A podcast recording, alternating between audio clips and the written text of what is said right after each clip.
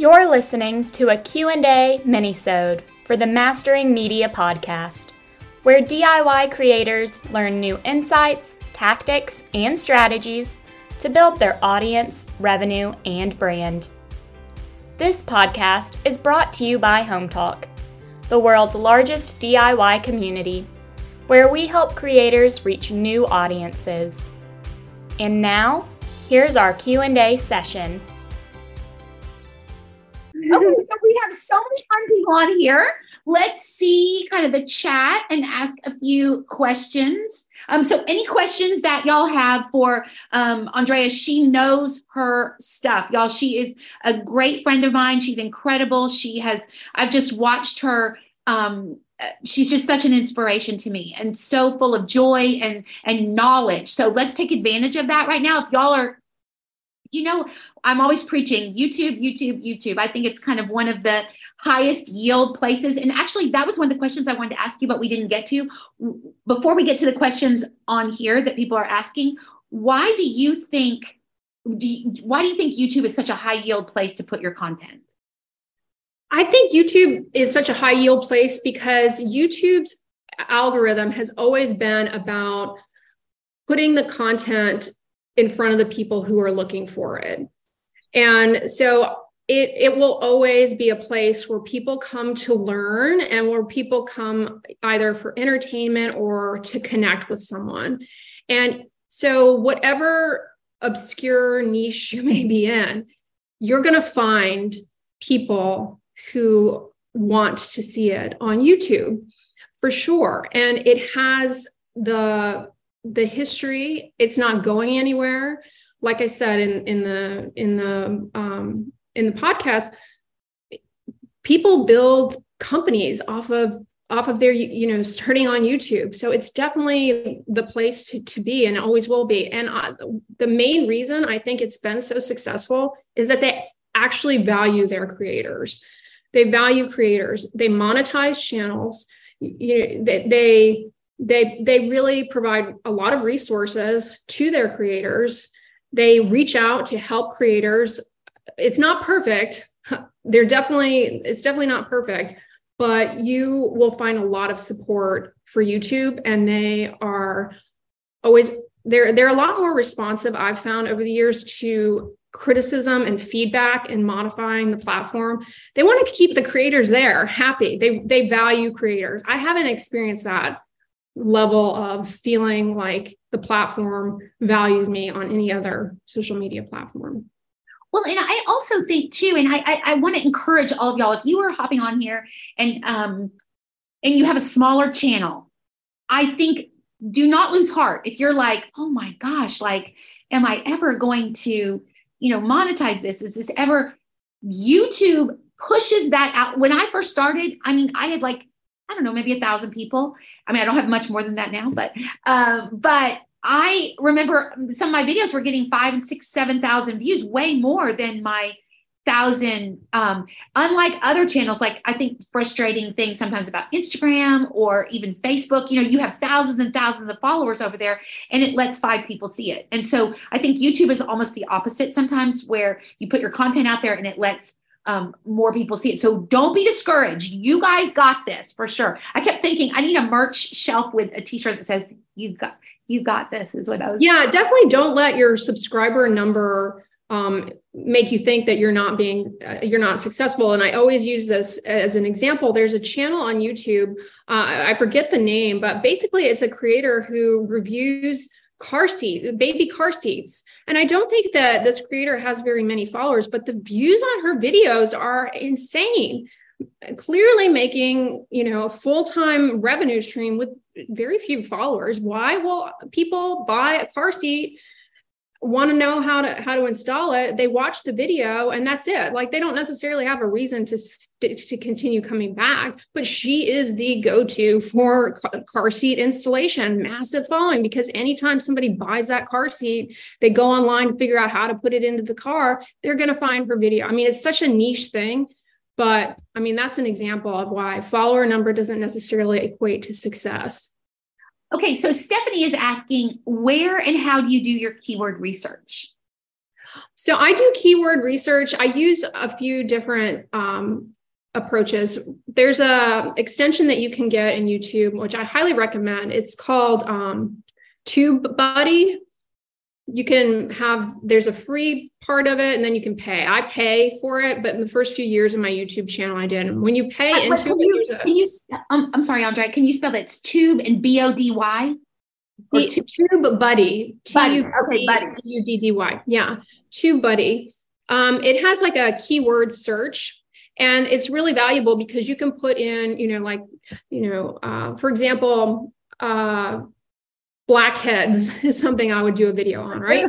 and it will pull up like it will help you find out what people are searching within blackheads, and then it will give you a score of those search terms. And it will also show you what videos are already on YouTube that are being pulled, like being shown to people searching for that. So you can get a sense of what kind of content is out there, um, what kind of you can analyze other other channels if you want to, um, in terms of what's performing for them, how they're titling things.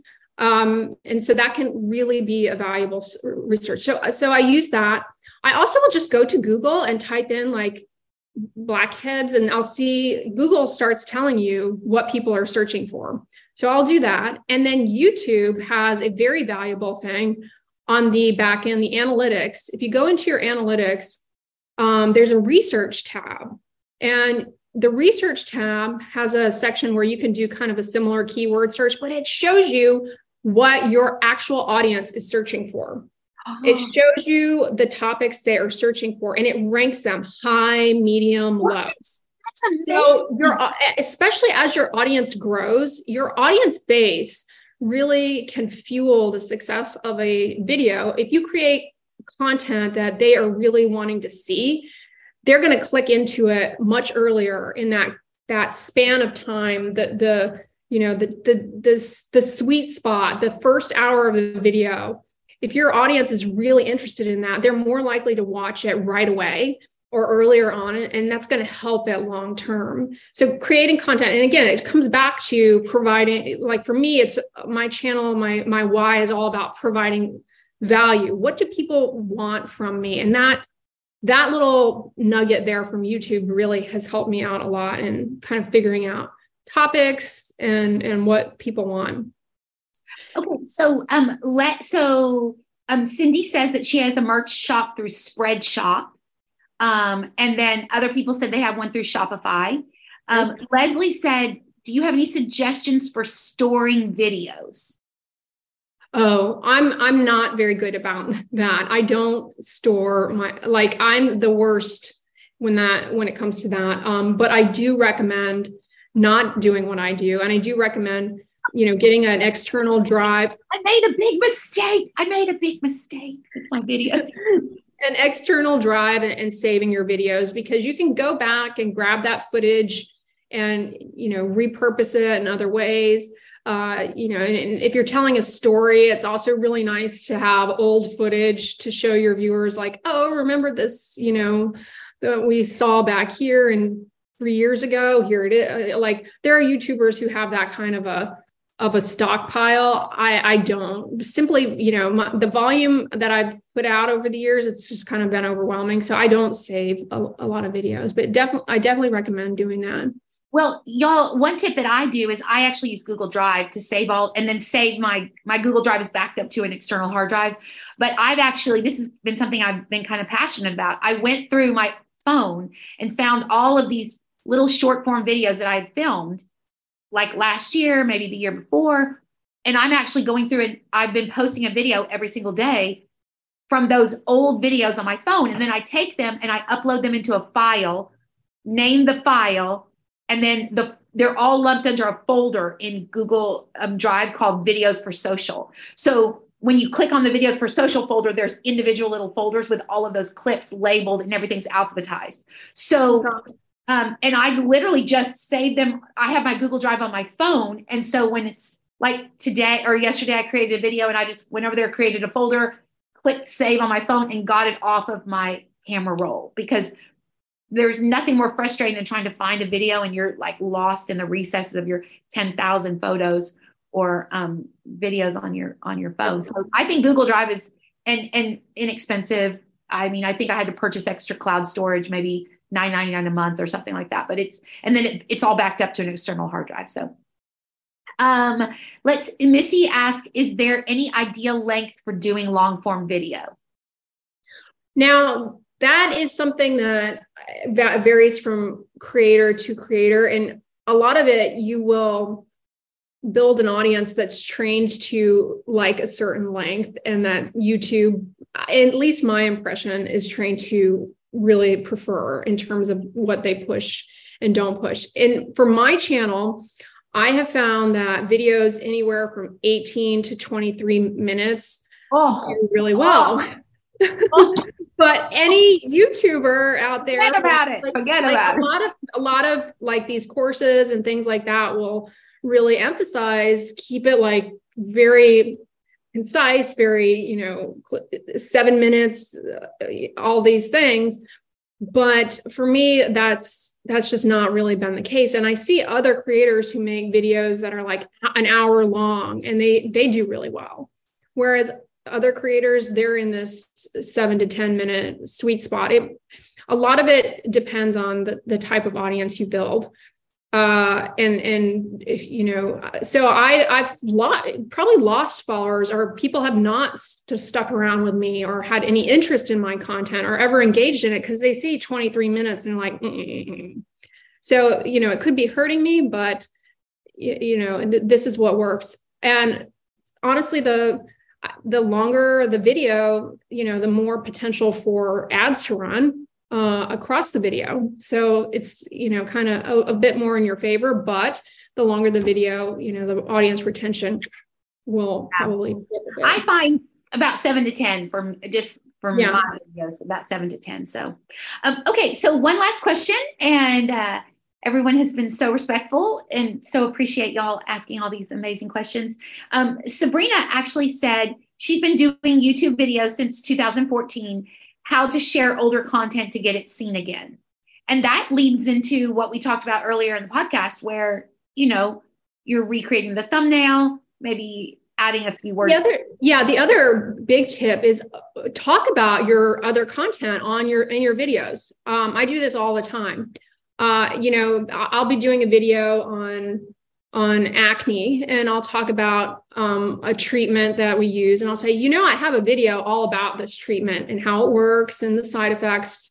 And so I'll link that down below if you want to watch it and link to older videos in your description box too because that helps you that helps you a lot in how the video will perform because youtube will see those links in the description box and it will suggest those videos to the person watching it oftentimes on the sidebar. And that is of tremendous value to you not only in getting them to watch the older stuff but in getting them to stay on your on your channel.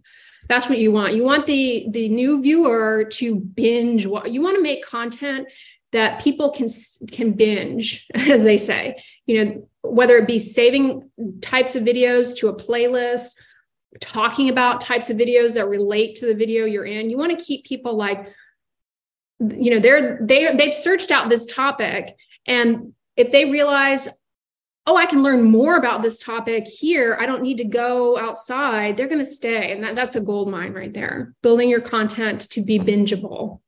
Well, and Cindy is saying you can also promote old videos in the community tab. I don't know yes. Yes. I don't know how to do that. Can you, can you Definitely. The community tab on YouTube is a way to just engage with your audience. Um, and it uh, it actually will appear in YouTube on the iPhone app. Uh, when you open YouTube, you'll see people's community tabs pop up amongst suggested videos. And showing your older videos there can really help. You can be like, you know, hey, you know, I'm seeing a lot of questions from you guys about X, Y, and Z. Here's, you know, have you seen my video on this? We talk about it here. And you also can poll your poll your audience there. Uh, you can, you know, ask them questions and, and have them weigh in.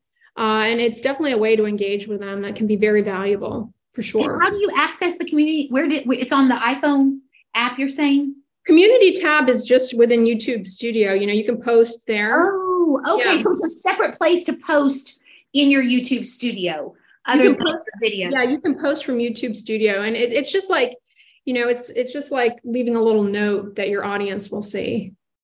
Okay, awesome. Wow, that I've learned so much today. Oh my gosh, so many things. I think, you know, just like everything, there are so many hours in the day, and, and I think it's easy for us as creators to get overwhelmed. And I think the one takeaway for me, amongst many that you've shared with us today, is that YouTube is a place to put your time. You know, there's a lot of gold in YouTube because I feel like if you have a more than any other platform, I feel like if you have content that is interesting to a people, a variety of people that are searching for it, you can monetize that content without worrying about your subscriber count. And I think that that is, I just think there's a lot of gold in that because, you know, you only have 24 hours in a day and you're like, where am I going to um, put this content? So, and where am I going to put my time? What, which which content am I going to pour my time into? And I think YouTube is is definitely a place. And and you've shared so many amazing tips today. So thank you, Andrea. I so thank so for having me, KariAnne. This was great. All right, you guys. Well, if you are listening, um, thank you so much for joining us here today um, for the Q and A session. We so appreciate you. And now, my wonderful, amazing, incredible friends, go take on the day and have a day as amazing as you are. Thank you. Bye. This podcast has been brought to you by Hometalk, the world's largest DIY community where we help creators reach new audiences. For more information on our programs for content creators, please visit our website at www.creators.hometalk.com. We'll be back soon with a new episode of Mastering Media. Have a great day and happy home talking.